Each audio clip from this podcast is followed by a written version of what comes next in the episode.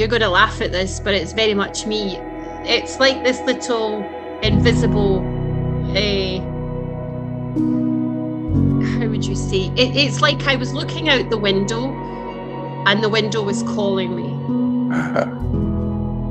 and it was boredom. Boredom was plonked itself right in front of my window and would not go away. It's nice to almost sort of meet you. You you are you are in what you're in Edinburgh, Scotland now. I'm I'm from Scotland, but at the moment I'm in the north of England, just traveling through the UK. I I've I left the UK many many years ago, so I only came back temporarily for different reasons, and I'm but I'm going to go I'm going to go away again. Okay, and your name is Kirsteen. Yes, yes, I'm from Scotland, from a little place. A uh, very close to Prestwick Airport, where the you know Troon. I'm sure you know Troon from the golf. Uh-huh. Uh, you know, Troon's a famous golf uh, town on the west coast of Scotland. So I'm I grew up very close to Troon, the golf, uh, a big golf place. Um, and I've been I left the UK 2005, um, so almost 17 years ago now, on a one way ticket. on a one way ticket.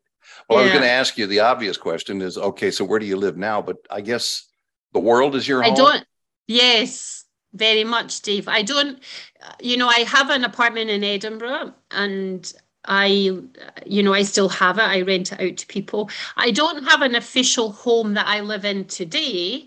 I the place I'm in at the moment is um like a service department for professionals. You know, you can rent them three months, six months, yeah, a year. Yeah. So I, I Airbnb was a fantastic in, invention for me. oh, I understand. I feel the same way because I go, I go away, I go away. I'm, I'm happily married and have been for 34 years. But my wife understands. Sometimes I just got to go. I got to be by myself, and um, it's good for her too. Mm-hmm. And uh, I got that from uh, my father. Had wanderlust, later in his life, he would, uh, his wife, who was quite a bit younger than him, uh, would be at work and he would call her and say, Okay, I'm out of here. And she'd say, How long are you going to be gone? He said, I don't know. Really? Oh, wow. Yeah.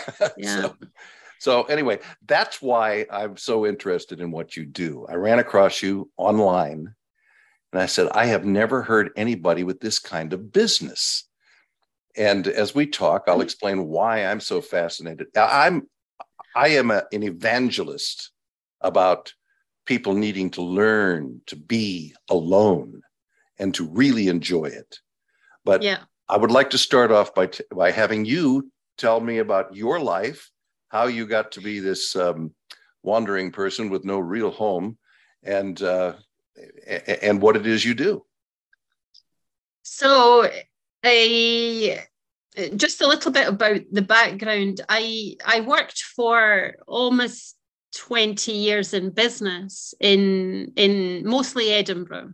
Um, even though I'm from the west coast of Scotland, I lived in Edinburgh most of my professional career, and I was working for very successful, well-known corporate financial investment companies. You know, the, two of the most well-known in Edinburgh, and I love I love business. I business has always been a passion of mine. I I was selling at seven years old. My I grew up on a farm, and my dad had his own businesses, not just the farm. He had other, you know, businesses. He had his own campsite. He was in. He had his own band. He had different. You know, my grandparents were entrepreneurs, and um, I, I learned a lot about business through agriculture unsurprisingly. Mm-hmm. And uh, and then when I went in, when I went to work in my own uh, career in in Edinburgh, I I was basically paid to influence men to part with their money, and I was very very good at it.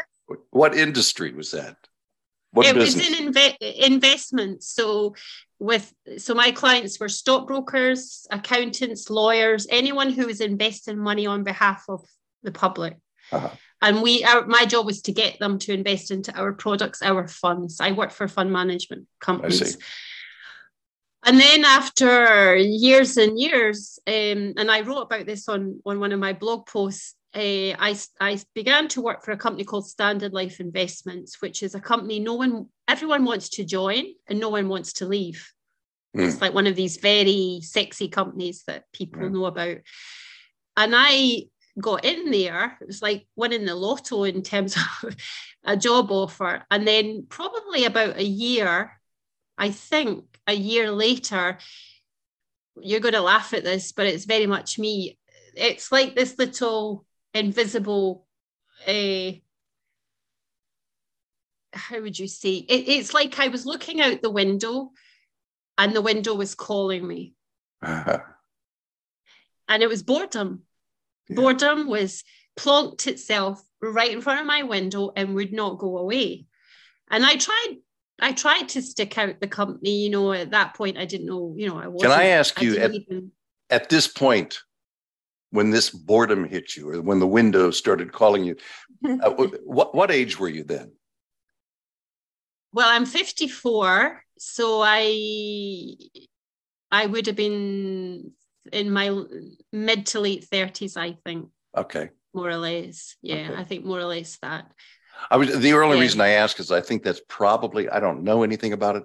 I'm not a psychologist. I haven't bothered to look it up, but uh, just anecdotally, with regards to my own personal experience and the people that I've known who are essentially the same age, I find that it's right around 30 or just beyond where we start to look around and say, "Is this it?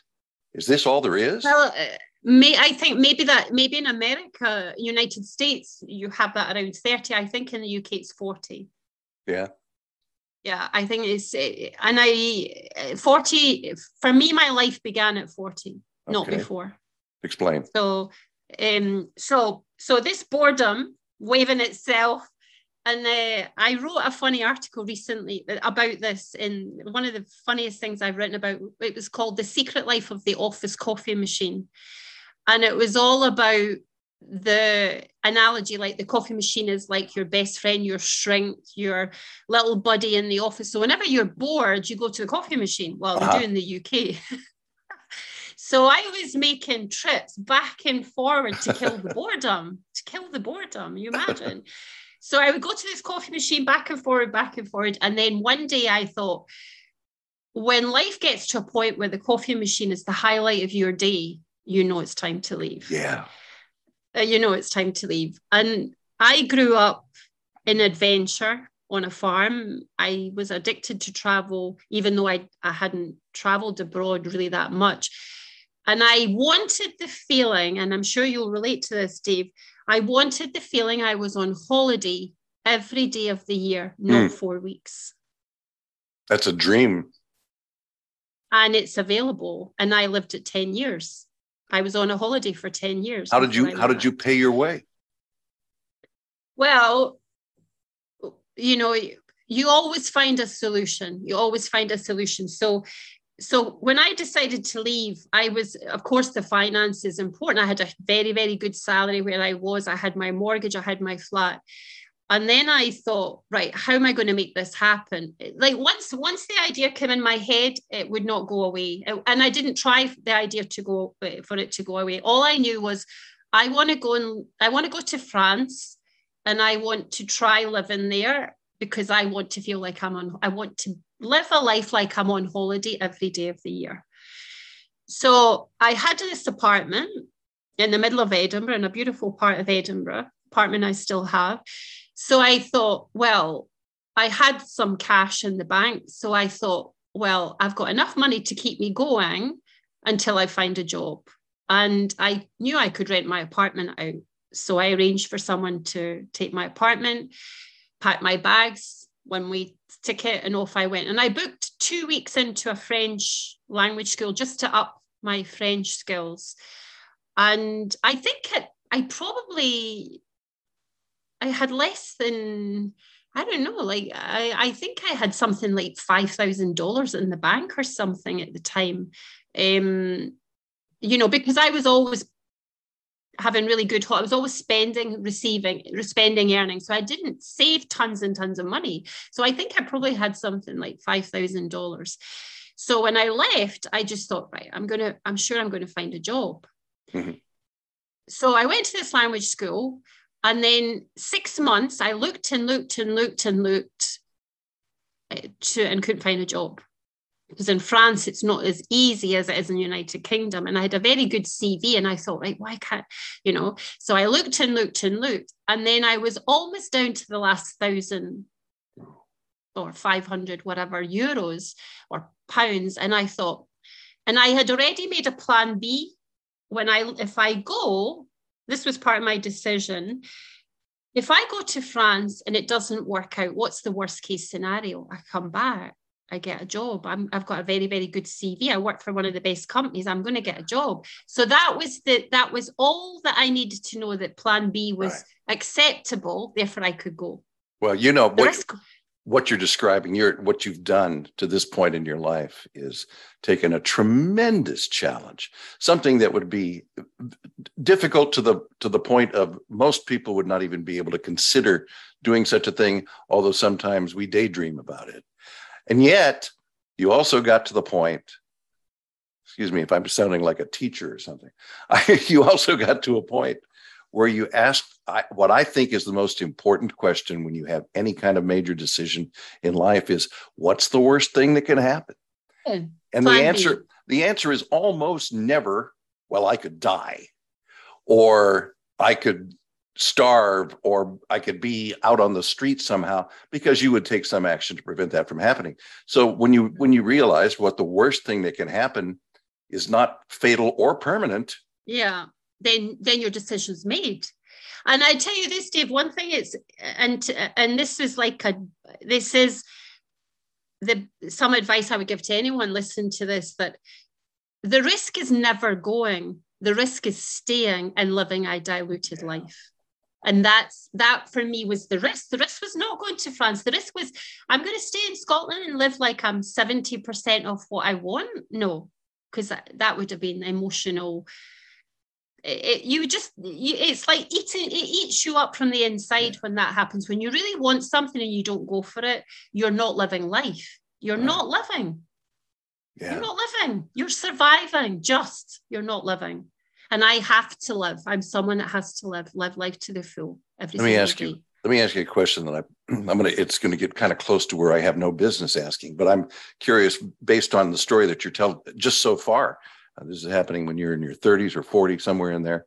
Um, I'm not asking for details. It's none of my business, and I don't care. Okay. But surely there must have been other other people in your life who your decisions were affecting.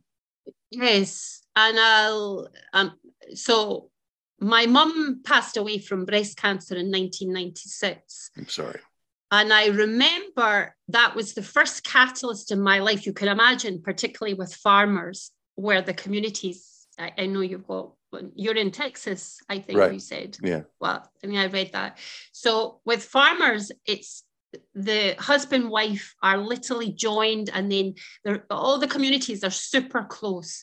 So when my mum passed away, it affected my, my dad went into decline you know it you know it's it, it was just how it was and my brother too my brother was super close to my mum and so that was the first switch of up the life, up, take opportunities wherever they come. And at that point, I I hadn't. It wasn't a case of leaving Edinburgh, but I changed jobs because I I was like, I've got to live a good life, you know.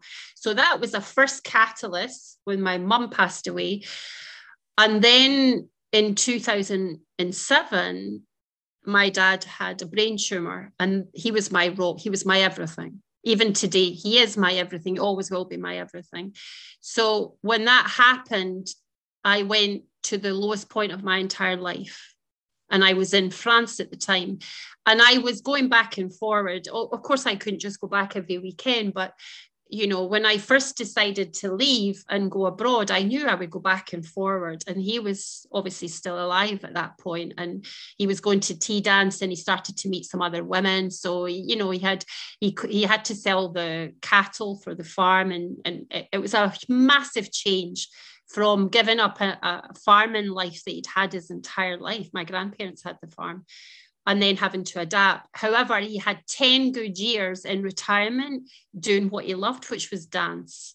Mm, Really? music. He played he played the accordion, you know, Oh, like. I, he- and he was very he was incredibly loved in the community and he, when he went to join the tea dance and all the women chased him, you know, he was a beautiful looking man. Beautiful. He looked like Clint Eastwood, literally all the way through Clint Eastwood's life. So after he passed away, I had nothing to hold me back. My brother was still in Scotland, of course. Um, however, my brother was would always stay at home. You know, he he's not a traveler. He wasn't a traveler. So I knew when I went, I had to go. I had to go and fly. If I stayed and went back to the UK, like I I decided when I, when I was in France and then I went back home to nurse my dad for six months. And while I was there, I was working on a horse ranch right next to my dad's farm. And I started to, uh, horses became therapy. I grew up with horses, and um, this particular neighbor, uh, this job that he gave me just to do a couple hours a day for relief when my dad was sick, um, reconnected me very deeply with horses. So eventually, once my dad passed away, I went back abroad and I went to Argentina and everything changed. I quit Why my Argentina? job. So I, I so I was in France for four years, worked for the biggest private bank in um, in a, what do you call it, a property. And I didn't like the the whole because of everything that was going on in my private life it was just the whole thing just came tumbling down. It was like you know i, I was in, I, I thought about suicide. I'm not going to pretend otherwise. I thought about it a lot to get away from the pain. And i knew i'm not going to do that. My dad would be so disappointed. It was my it was just my dad keeping me going. Yeah. and then i went to i decided i had to go away on holiday. So i went to South America for the first time, desperate to get away from this feeling of unhappiness. So I went off on holiday, met an Argentine guide, most beautiful looking man, and everything changed. And I don't mean he was a catalyst, beautiful guy, you know, he was a catalyst, but the rest of it was me, the rest of what happened. So I met Marcelo, fell in love with Argentina, Brazil, Chile. And the funny thing is, when I went to Argentina uh, for the first time, we did a tour. It was like 10 people going from Brazil, Argentina, and Chile. And Marcelo was the guide. And then I had the I had the best holiday of my entire life on that holiday. All the stars aligning and me forgetting about my problems. And then I went back several times to see Marcelo. And then I met people, Destiny wanted me to go and live there. I know that for a fact. And my dream was to work in a horse ranch. Okay. My dream became to work in a horse ranch for a horse whisperer. And I met the most incredible man I've ever met in my entire life. He was the love of my life who was never available. Have you ever seen the Thorn Birds? No, I know of it, but I haven't seen it. Yeah. So he was the the love of my life I could never have, and I accepted that from the day I met him. He was married. Nothing oh. happened between us. We were just we became soulmates of horses. Yeah. And I worked for him, and he gave me the most blissful life. He gave me my own horse, who became the love of my animal life.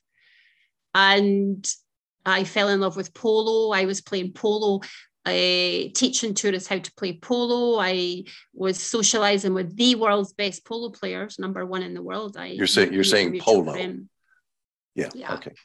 you know. Um, and I lived the most blissful life. I would describe it as six years in heaven, nothing less, every Nice. day. And it doesn't matter what happens from here on in. I've had that. I, it's in the bank, emotional bank. Some people will never experience that level of emotion. And I've, Uh, con- I consider people- every day a gift. It sounds like And, most uh, people would never, never experience No, that. I know that. It's like you, I, I remember the first day I arrived in Buenos Aires, not the first day, because I'd obviously been there on several times to see Marcelo. I remember when I decided to live there, I would wake up, I could not sleep. I was, I just didn't want to waste any time in bed. I wanted to go exploring. And it Mm. took me a long time to sleep. the day the first day i arrived in this apartment i look out on my in my window i was in top floor beautiful glass fronted apartment and what did i see horses in the distance it, mm. it, it was like perfect you couldn't it, it was like more perfect than disney now still what you're what you're talking about is a, a, journey of a number of years that started off when you were a, yes. a, a very young woman. And how why are you so different than most people in general and women in particular? Because women are very very uh, uh, i think reluctant to go anywhere by themselves. They there are they have safety concerns. They have emotional attachments. They have attachments to places and to stuff you know well how are I you think, able to just get up and go I, I think when you grow up in a farm, I'm sure you know some farmers being in Texas, they're you learn everything about life on a farm. You could relate everything to life on a farm. Like I grew up, well, well, kids, young girls, when they were young, like sorry, young girls were out playing with their dolls and doing things in their in their bedroom. I was driving a tractor, oh. And I would help my dad with the the hay and and I was, of course, I became very strong, not just physically, mentally as well. And I grew up in paradise. It's the only my my farm where my dad, which my dad built so much of with his own hands, was paradise. The most beautiful forest, river, deer. Uh, I had there was like an island, like a peninsula I used to camp on. It was full of adventure, a ch- child playground. I had my animals. I used to ride so my horse. Were you and, were you alone during most of this no, as a child? You're, no, I had my brother and uh, my parents, obviously, their neighbors. And I used to take my horse and chase the cattle uh-huh. to bring them in like a cowboy. Uh-huh. And my dad would look at me, you know, and laugh. So there's a lot of connect, everything connects to childhood. And adventure is in my DNA, absolutely hardwired for adventure. And when you get a taste of that you, uh, you, you must have you ever been in a situation where either as a child or as an adult where you feel incredibly naughty but you love the feeling of it probably i have to th- i would have to think about the specifics but it's irrelevant you're making your point. you understand naughtiness yeah. like yeah. that don't touch it and you touch it or yeah. don't get on the bar and dance and you want to do it just for the it, the adrenaline it's the, of it's, it it's the thrill of the prohibited yeah. yeah well, if you want, if you look up Little Miss Naughty in the dictionary, you'll find my name. Because I, I can't describe me any more than that. That is me. I'm Little Miss Naughty. And everywhere I go, I have to find that feeling of naughtiness. It's just me. I've seen you apply that to your website. Oh, well, well, you said you'd find my name. Would I just find one name, Kirsteen, or do you have another name, or do you just prefer not to, not to bother with it in your in your uh, work? You mean my surname? Yeah. I don't put it on my website intentionally, not because I've got anything to hide, but there's certain uh, people in my past life that I don't want them to find what I'm doing. That's Understood. All. It's only for that reason. Understood. Just curious um, about that. Okay. Yeah. Talking about guys, you know, uh, I, I, they sometimes pop up on LinkedIn. I see that people have been on my profile. I'm like, why? It's like they they it's like they realize what they lost, but it's too late. They're trying to reconnect, and I don't. You know, so I, I, and also because I'm talking about what I'm doing sometimes, I don't want people to know where I'm living. Certain people to know right. where I'm living and what I'm doing. That's right. all. It's right. I'm, I, I'm not. I've nothing to hide. I can tell you in private, but I'm certainly not going to tell you on a public. Understood. Podcast.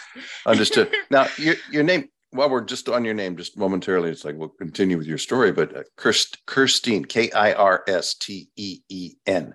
That's a name I've never heard before. Is that common uh, in Scotland? Is it is no. it another form of Christine or Kirsten or what? It's well, it's derived from a Scandinavian version, yeah. And my name is very, very unusual. There was some, I think there's a Facebook page that's called that's some I can't remember the name of, it, but it's it's a Facebook page. A girl who's got the name Kirsteen set up for the people who've got the name because it's so unusual. Oh, I see. Okay. okay. Um, so uh, yes, my name is very unusual, and my initials are KKC. Mm-hmm. I and I think it's something I've been thinking about a lot recently. I think there's a the phonetic K has a power. Like you have Kellogg's, you have Special K, you have McVitie's. You the K sound has a power in history. Right. In in the sense of like you see brands like eh, well think about the kardashians that's a funny one the whole oh look at the kardashians they've all got the letter k the queen queen king kellogg's uh, Nike. There's there is something about the Ku Klux Klan. I, I know I shouldn't say that. Oh my goodness! I kind of laugh that I've got the same initials as Ku Klux Klan. okay. So, um, you know, I think I was destined to go off and do brave things for whatever reason. Just laughing about my name. Tell us about what you do now. Your business. Yes. Wonderful. Is Wonderful. Wonderful. Wonderful. This yeah, we say it exactly the same way as as the WO version. So WA oh. is the same. Oh, this mm-hmm. is WA. I thought it was a play on words meaning to wander. yes, it is. It's a play on wonderful, like amazing, and wander to travel. Right. Okay. Yeah. Okay. So what, what so, gave you the idea to, to uh, it sounds to me like what you're doing is you're reaching out and helping other people yeah. in particular to, uh, to so, take that take that uh, plunge and and go off and and learn to be by themselves. So when i went off when i was in argentina i started teaching english because it's the easiest way to to work. And uh, and then a french company offered me a job teaching business people english and it's turned out i'm teaching them business more than anything else. Um, and then i i started to realize in many conversations with people that people are, a lot of people are unhappy at their root and they don't know how to get out of it or they or they just they almost just accept life as it sucks. Like to them it sucks. Like oh it's difficult or particularly french. Really? because yeah not all french because as i say they're not they're not all sad but they have a focus on what's wrong. Whereas I know in the United States, you have the, you're the opposite. And I've had many conversations about United States mentality compared to European. Hmm. That the the American dream, you know, can do, opportunity, focus, and Europe is problem. How do we fix it? Next problem. How do we fix it? And you don't move very fast. And of course, when I was in South America living in heaven, when I came back to Europe, I was shocked at the discontent. And I had come from heaven to discontent. Yeah. And it was like, and through many conversations of online teaching, I realized because I've always wanted to have my own business anyway, I was thinking, right, what can I do for a business? And at some point, I was thinking about life coaching, then another, and then I thought I don't want to talk to people about problems all day because then I'll I'll attract problems myself. Yeah. So then I then I was like, right, what do I want to do? And then this idea came to me. Well, what am I good at? What am I, uh, you know? And it was there's an American, really fabulous American young entrepreneur whose course came up on my feed on Instagram one day. And I did her course about online business on the American business model. course was amazing. So I decided to set up a business on solo travel, teaching women, not always women, it doesn't have to be exclusively women, but women tend to be the solo travelers mostly. Teach women how to head off on your first solo travel adventure and never look back in other words the, the women if you think of me in the office with the, the you know the little boredom guy kind of yeah. so to speak waving at the window there's i know there's so many people at that stage and now i've lived the 16 almost 17 years 17 years at the end of this month i've had all this wealth of experience and the people there's millions of people on the planet who are at the stage I was at that window. Sure. You find that you find that most of the people that you're working with, um, I imagine it's a combination of things, but are they are they looking to change their lives because they're they're bored and unhappy? Are they looking to change uh, because they're in a really miserable situation and perhaps they want to run away from uh, a bad emotional situation, or are they are they uh, I don't I don't know what other reasons are there. Well, there's there's there's several. So in my case, when I went to South America, I was running away from emotional, as I explained to you earlier. I wanted escapism from pain. And Argentina was the save me, save me. It was, it was going from extreme, really extreme suicidal desire to bliss from one country to the next because of what was going on in my life. And I didn't have the emotional, mental tools to fix when I was in that situation, which today I do. And I'll explain that in a second. So I so now when I speak to people, I can see clearly, crystal clearly, what their issues are. I don't tell them what their issues are. I see it. I read it. I'm very good at in, intuition. I'm sure you get you get that with radio with all your years in in radio. You get a feeling about people who are high on life, who are hiding something, who are lost, who are bored. You know, I yeah. I think when you grow up in a farm, you become so in tune with emotion because of animals that you know, I read people very easily, very easily. So when I see they're struggling and I know I can give them five minutes of advice that will change their life, I will do it every opportunity because I don't want them to ever be in a situation where they're like my parents. And my parents lost their own lives from not dealing with emotion. What does that five minutes of advice consist of? Well, if I want to put it in a nutshell, and it's taken, I've studied mindset for three years from some of the best in the world, the best in the world. And every single thing I've lived, particularly from 40 onwards, when my life turned around and what's happened since I, I came back to Europe in 2015. And it's been a roller coaster because I came into chaos from bliss and I calibrated to the chaos. I'm sorry. Calibrated. To the what? You to the what? So every country has an energy. Uh-huh. So you know, you can go to some countries and it will feel very calm, at ease because the people are. Mm-hmm. You can go to another country and you feel a little bit off, and it's because of the chaoticness of the people and the energy that that creates. And I only learned this by experience because I I um, particularly when COVID happened, there was so much fear. My body was literally, I, I calibrated to by observing it, by having conversations with people about it. What you talk about, what you think about, what you hear, you calibrate to.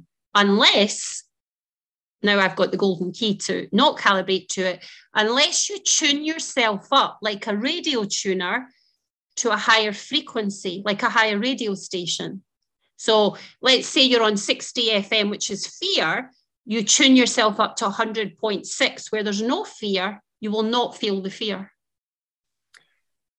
You are part psychologist, psychiatrist, part psychic, uh, part gypsy, and uh, all farmer. So. Yes. Oh yeah. I love I love my farming side. I'll never give up the farming side. But I want people to thrive, Dave. Really, the essence of me is I want people to thrive. I want people to, uh, uh, whatever their dreams are, I want them to realize them. And when I see people suffering in health or or they are not following their dreams, it doesn't sit well with me. I know it's not my responsibility to give them their dream, but I see that they just need they just need the information on how to get from here to here. Uh-huh. That's the bit that's missing. And I've learned that I am the number one Google solo, solo travel expert on Google. I'm number one on Google. Nobody's done it longer than me in terms of women. No one's done it non-stop 16 years, non-stop on your own. I'm, I'm, I'm absolutely sure of that. That's why I said I've never run across anybody with uh, your type of business before, and we'll get to that. But um, let me back up just for a moment. The reason I was looking for somebody to talk about uh, solo travel is because this is something that I said to you. I don't remember if we even had this thing recording at the time or not, but I I am something of a, a of an evangelist, and I've been running around for four decades or more, telling people, you've got to spend some time alone.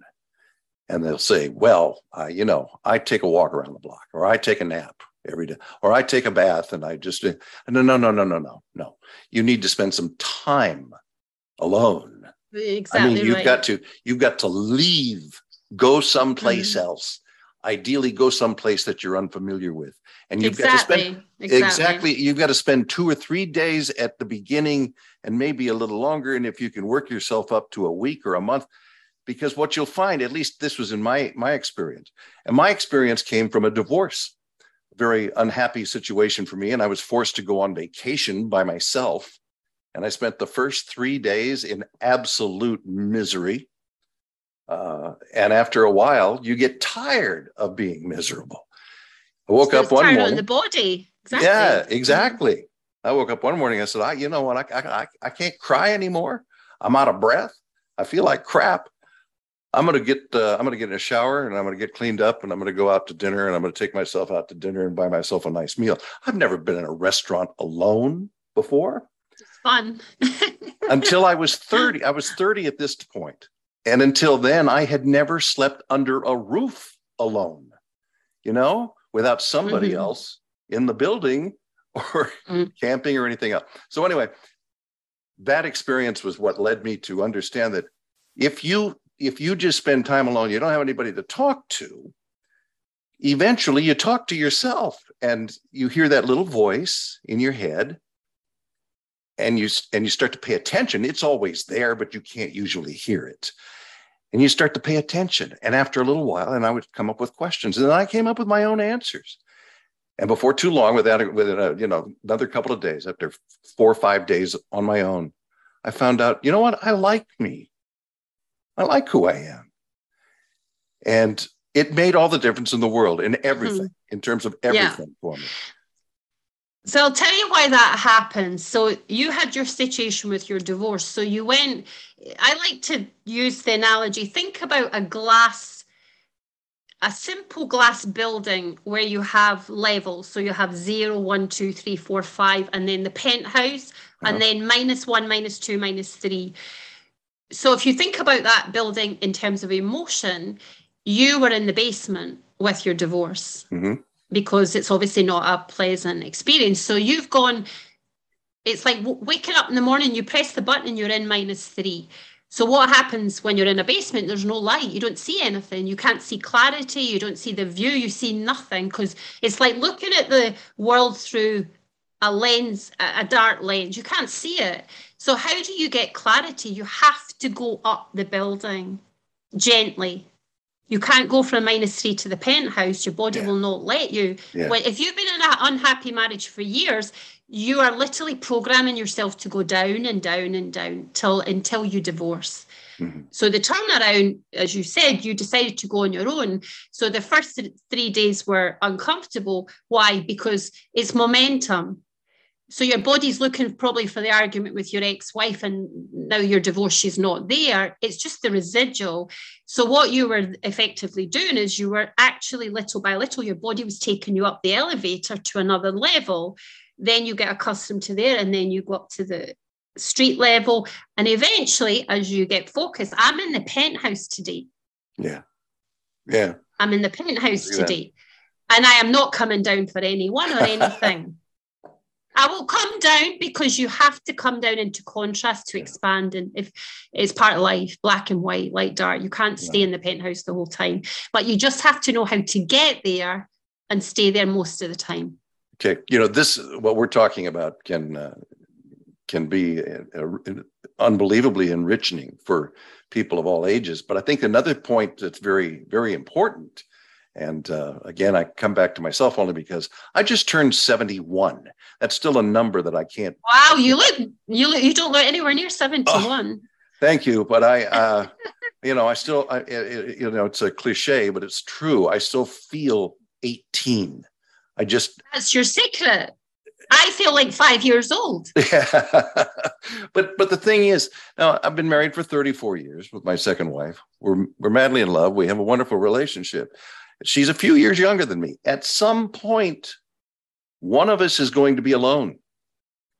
And in old age, that can that we how many people do you hear of that simply wither away. Well, I'm going. I'm going to explain to you what being on your own is, and it's not at all what the world thinks. And I okay. know this from experience. I coach on it. I, I wrote a blog post about it a long time ago. Loneliness is not the absence of people. It's contrary to what people think. Loneliness has nothing to do with the absence of people, it's the absence of you right. and the real you. In other words, the real you is the penthouse, fifth floor penthouse, but you've chosen to go to the basement.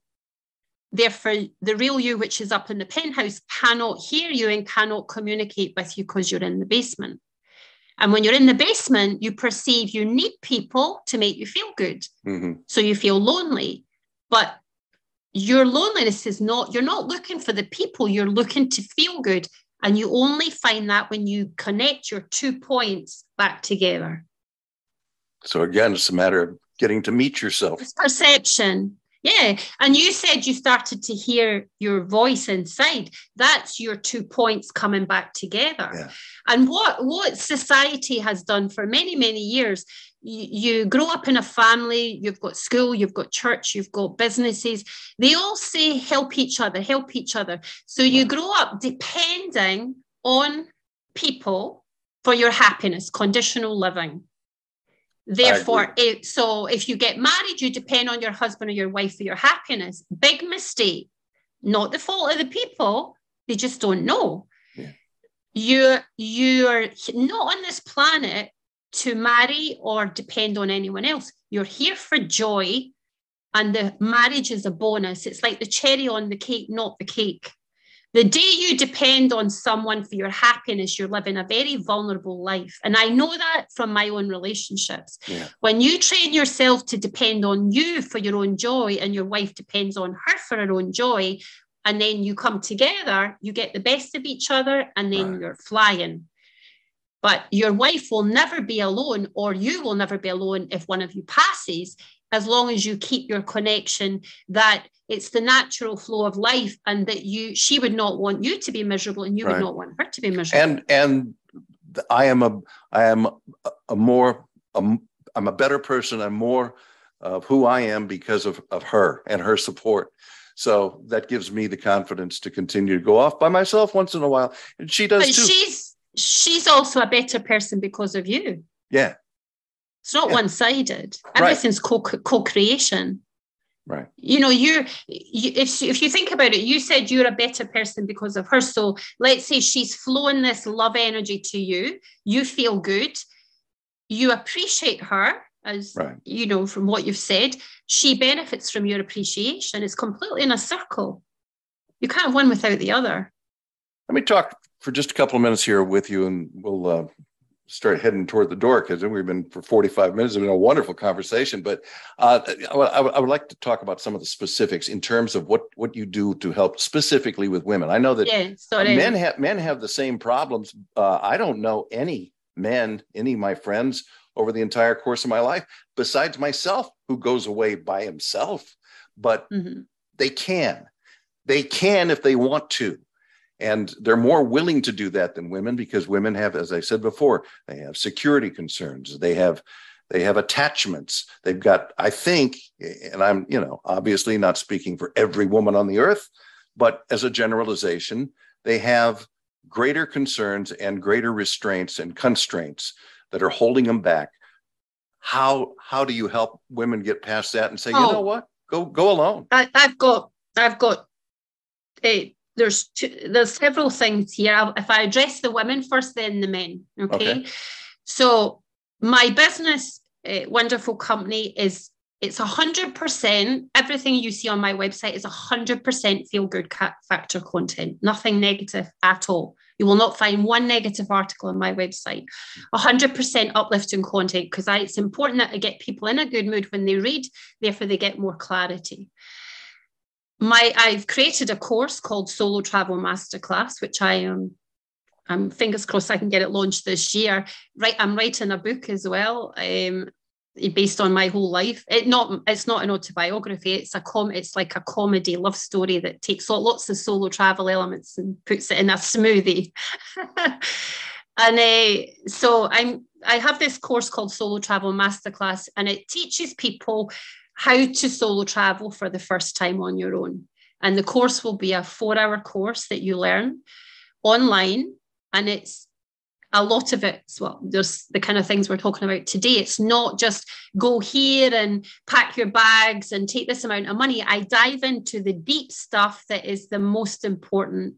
It's the mindset everything in your life externally is a reflection of your own mind. And when people understand that, and I give them, I explain why, I give them the tools to improve their mindset before they leave, therefore, they'll have a much better experience so when women go on their own, they don't want to go because they're they are a bit afraid or think it will be lonely. So I've already talked about loneliness. Loneliness is not a lack of people; it's a disconnection from yourself. And I teach people in the course how to keep your connection, so you will never feel lonely ever again the rest of your life. And that's the same information for men and women. Mm-hmm. So it's very useful for men who might not like the idea of being on their own because women are a bit more independent that way. Um, so that's a course that's coming out, fingers crossed, before the end of the year. If not, it will definitely be the spring. And I'm on module four, and it's a five module. I've already started it. Okay. Um, and I love the course. I showed it to someone in the States uh, last week, and she thought it was, she loved it, absolutely loved it. Um, and it's going to be it's a $500 course um, and it will teach you if you go to a psychologist and you spend $250 an hour whatever you do in the usa you yeah. will learn far more in this course about your mind than a psychologist will tell you in 10 sessions i guarantee you i'll give you the money back do you i was getting ready to ask you i mean you really are you really are into the psychology of all of this do you have a, any kind of psychological training key. or is this just no no, it's living life and learning from the world's best. Uh-huh. You know, in the in the USA, you've got the best coaches. Uh, Joe Joe uh, Joe Dispenza, Bob Proctor, obviously passed away. He's phenom- He was a phenomenal mind coach, one of the best.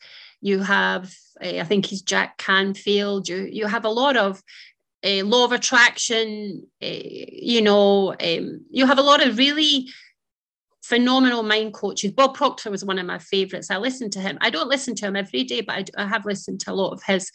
And uh, and I've always been fascinated by mindset, neuroscience. And it was only in the last three years because what I said when I came back to this chaos, I had to figure out why I wasn't feeling good. And I did not have a clue I was going to find out all this stuff. And this all this knowledge I acquired through this intensive learning it, learning it, learning it, and then seeing how it could all piece together in my life why certain things happen and why certain things didn't. And in Argentina, because my magnet, if you think of radio frequencies, we're mm-hmm. all radio free. It's like we're all radio stations. If you're on 100.6 FM, you attract other people on 100.6 FM as well. Sure. You don't get the 60.6 depressing types. They don't come, they don't cross your life. You don't unless you're you go to 60.6 the, for one day. Uh-huh.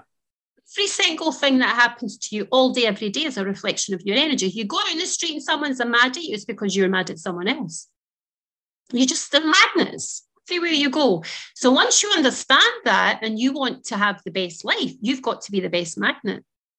So I tuned like the radio station, I tuned the magnet way up high. Every single thing comes back to me now. It's, it's amazing. A phenomenal. I don't get any of the nonsense. Any, not any nonsense. I'm 54, Dave. I've never been sick my entire life. And I put it down to I chase adventure. There you go. That's it. Speaking of your website, it is really impressive. It's just thank you. It's beautiful it, to look at, and it it moves and. Uh, I, I, see the flip flops. yeah, yeah, yeah, yeah, yeah. It's really, it's really fantastic. Now I noticed in there, and I, I clicked on the link, but nothing happened. Do you, do you have? Are you doing a blog on a regular basis there too? Oh, there is a blog. If you click on the menu, you'll yeah. see the blog on the top, the little sandwich. If you, if you look at the top right, yeah, there's a little three bars. You click on it and you'll see the menu and you'll see the blog. Yeah. A, most... and it's full of articles, uh, particularly for married people as well. I wrote an article on loneliness, yeah. and it was a, a the one of the funniest things was I decided I wanted an American to do my website because of the positivity. Uh-huh. it's like I'm not anti-European, but I just thought, no, I want an American because I did, you know, this American course with this businesswoman. And I found this amazing designer. Destiny put me right in front of her through again through miraculous yeah. coincidences, though they're not coincidences. And uh, I gave her my vision. She got that everything in that website right the first attempt. Wow. That's how good she was. It really is and, good. Um, it's you know, yeah, I, I, love my website. It's yeah. A, yeah, it's my pride and joy. It's my little baby. It's like it's it's years of work, really, years of vision put into passion everything's passion on it. So I put every image is picked with TLC. I don't put one word or one image on there unless I feel it emotionally. The same with the blog, and I write the articles. Uh-huh. The same. I have to feel the excitement of everything. The same with the book I'm writing. Well, I have I'll tell to you what, feel you know, it. Any any any good website is designed to attract attention and to get attract the interest of somebody who might come across it. Uh, I think yours is uh, is tremendously effective in that way. I think the well, I'll let I'll let my American designer know. She'll be very happy with I that. Think, I think your your positiveness, your excitement about adventure and travel, and and uh, yeah, it's, it's great co- joy that you've gotten for your life. Yeah. Pardon me. And it, it's funny because when I first thought about the design, I was thinking, right, because I, I, you know, I, I love design. I'm very particular about the colors and what I wanted, and we, so I just told her my brief that I wanted it to be different. I didn't want a website like anyone else's. And, you know, the flip flops are because I spent 10 years in flip flops in Argentina. I didn't wear anything else. Those are so delightful. They, were, they, they, crawl across the Yeah, I know, they cross. I had this guy, well, the American designer did the gift so they could walk. And then the yeah. little suitcase, did you see the suitcase that opens? Yeah, yeah, yeah, yeah. Yeah. um, so so she i so i got i decided the colors of sand you know like you know because because of the travel so and sure. she caught everything is just bliss.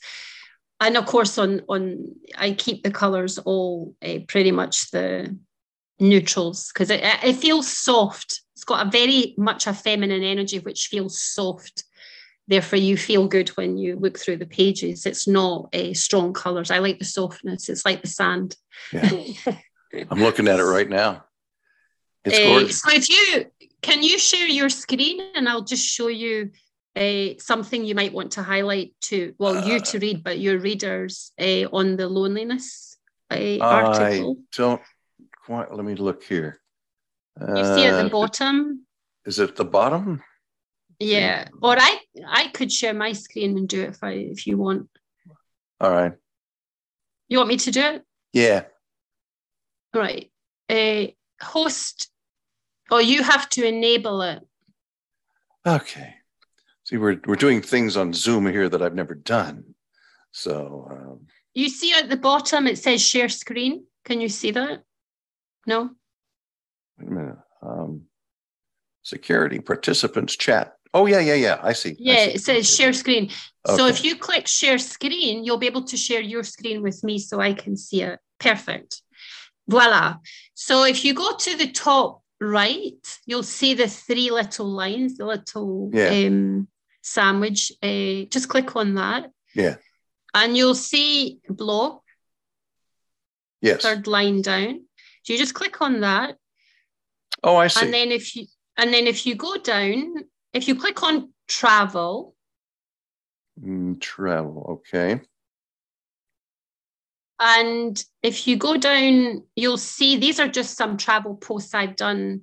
There's about 40, I've done 40 in about a year.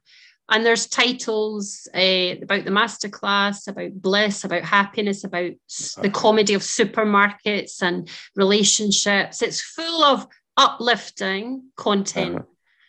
And the loneliness one is if you click on any of the blog posts, you will see on the right, there's highlighted posts about lone is solo travel lonely? No, here's why. And it's a post, it's a particular post that's written.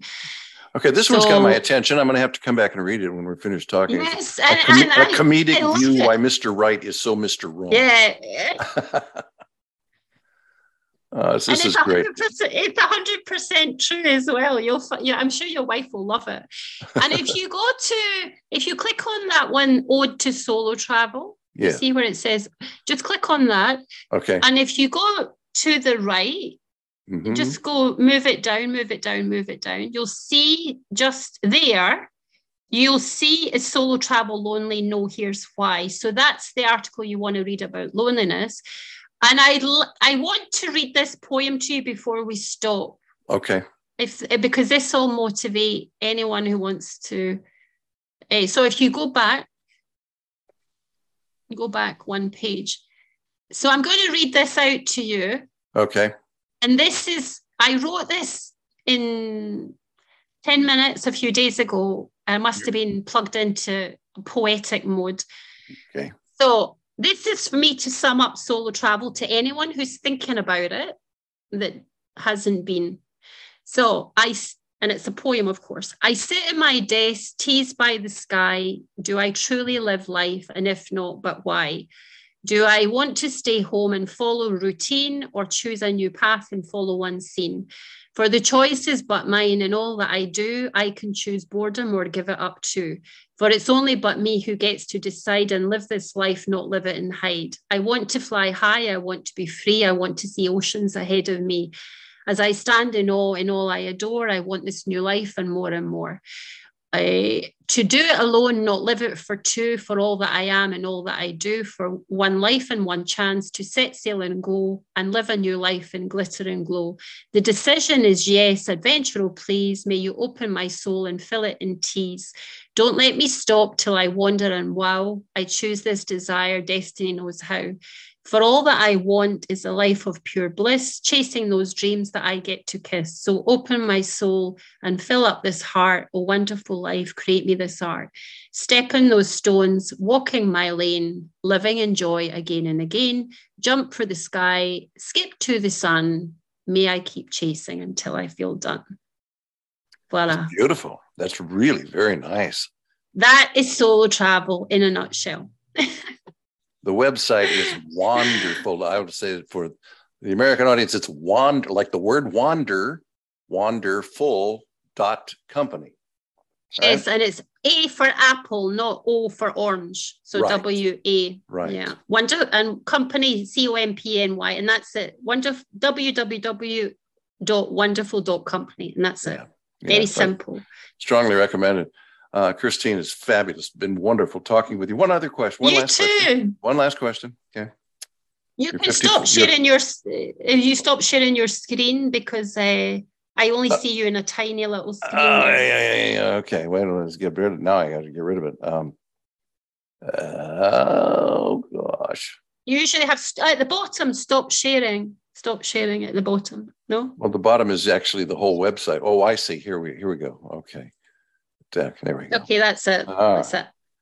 One final question for you. Yeah. Is this how you're going to live your life? Will there ever be a time when there's one special person that you share your travels with, or maybe you just decide it's time to settle down? Well, it's interesting you say that. I think the entire world is going to go to where I was 16 years ago, live those 17 years, and then come back and be in relationships. Ah, okay. So I'm at the stage now, I will always solo travel, mm-hmm. but I do want to settle down and live somewhere to have a base, but I will have a base in which to travel from as opposed to always a suitcase and keep moving, keep moving. So now I want to have a home and like, okay, like take my computer and go anywhere. Like, okay, I'm going to do a month here and come back and then stay in a home again for a week or two weeks or two months and then go away again, uh-huh. two or three months, come back. So in other words, back and forward, back and forward. And and I do want to meet someone, but it will never be a conventional relationship. I will attract, if you read the article about right. this right, you'll understand. I understand what you're saying. The, the funniest thing I've learned about relationships is like I dated a guy in Argentina and it was just the typical relationship two people, sometimes good, sometimes not. And I realized one important thing. You in my case, I cannot have the man of my dreams until I'm the woman of my dreams. There you go. You only, you only get a match. You only get a match to who you are. So now I'm close to being the way I, you know, I'm just tuning a couple of small things now, but I'm in the best place I've been my entire life mentally because I've got the golden keys. As I've said, we're talking about mindset. And I, I've got this amazing toolbox that I've created a lot of it myself, some of it influenced by these fantastic American coaches, putting it all together. And now, uh, when I meet someone, I will never live with them he can have a house 20 minutes along the beach. And that'll be it then. And we'll see each other maybe two, three days a week. Maybe he'll I'll go off for a month on holiday on solo travel and he'll do something else and then I'll come back. We'll see each other. I and he will always get the best of me hundred percent of the time. Because you've got the best of you. Yes. That's and, and I will get the best from him because yeah. he's doing what he wants He's doing everything he wants. I'm doing everything I want. Instead of people compromising, therefore we bring when we're together, we're at our best. Yeah, I, I think that I'm sure there are people listening who go, "Well, that's so selfish. You're just trying to live for yourself. You're no. trying to have you're trying to have it all. You're trying to have it both ways." But I will tell you this: my wife and I came to this understanding a long time ago, and this is a second marriage for both of us. So we both had the practice marriage and um, we've learned by that and then we were single for a while and we learned by that and what we've learned from being together is that uh, is that, that you know there's this romantic notion that you see in poetry all the time about two lives lived as one. And I think that's a terrible thing to tell people. You're two lives. You are two different people. You're yes. just sharing your time together. And as long as you don't feel bound to each other, then you're much more free to be happy you know, you must have done something right. Otherwise, you would not be married 34 years. My parents were married 36 years. Yeah. Um, and the thing is, you're actually two, you're, so you are three people. There's the Dave Williams backbone, the soul of you. There's Dave Williams, the ego, which is kind of attached like this elastic that's the adventure that goes out and knows what he wants and explores life. So you're a blend of that. And then there's the relationship with your wife. Carol Ann. There's the, the your wife Carol Ann. So you have Dave Williams, you, and then your relationship with your wife, and then you're a smoothie together. So there's she's independent, you're independent, and then there's a relationship you have together. There's a smoothie, and you absolutely all relationships need a balance of both, not an extreme of one or extreme of the other. And once you get that, you you'll be married for the rest of your life. You don't have to worry. So there you go. Kirsteen, bless you. I want to come back and visit with you. I want to get when when your when your book comes out and and see how your master class is going and so well, forth. Uh, it has been an absolute pleasure. For anybody wanting to know about the book, you'll laugh at this. It's a it's a smoothie of Mr. Bean, Bridget Jones, Sex in the City, and Benny Hill. Oh, wonderful. What a great combination. Fabulous. Thank you. It's been an absolute delight, Dave. Thank you very much. Um, tell your wife to have a wee read and, and, not worry about ever being lonely or vice versa. So, okay. Thank you so much. Thank Bye-bye. you. Bye bye. Take care. Ciao.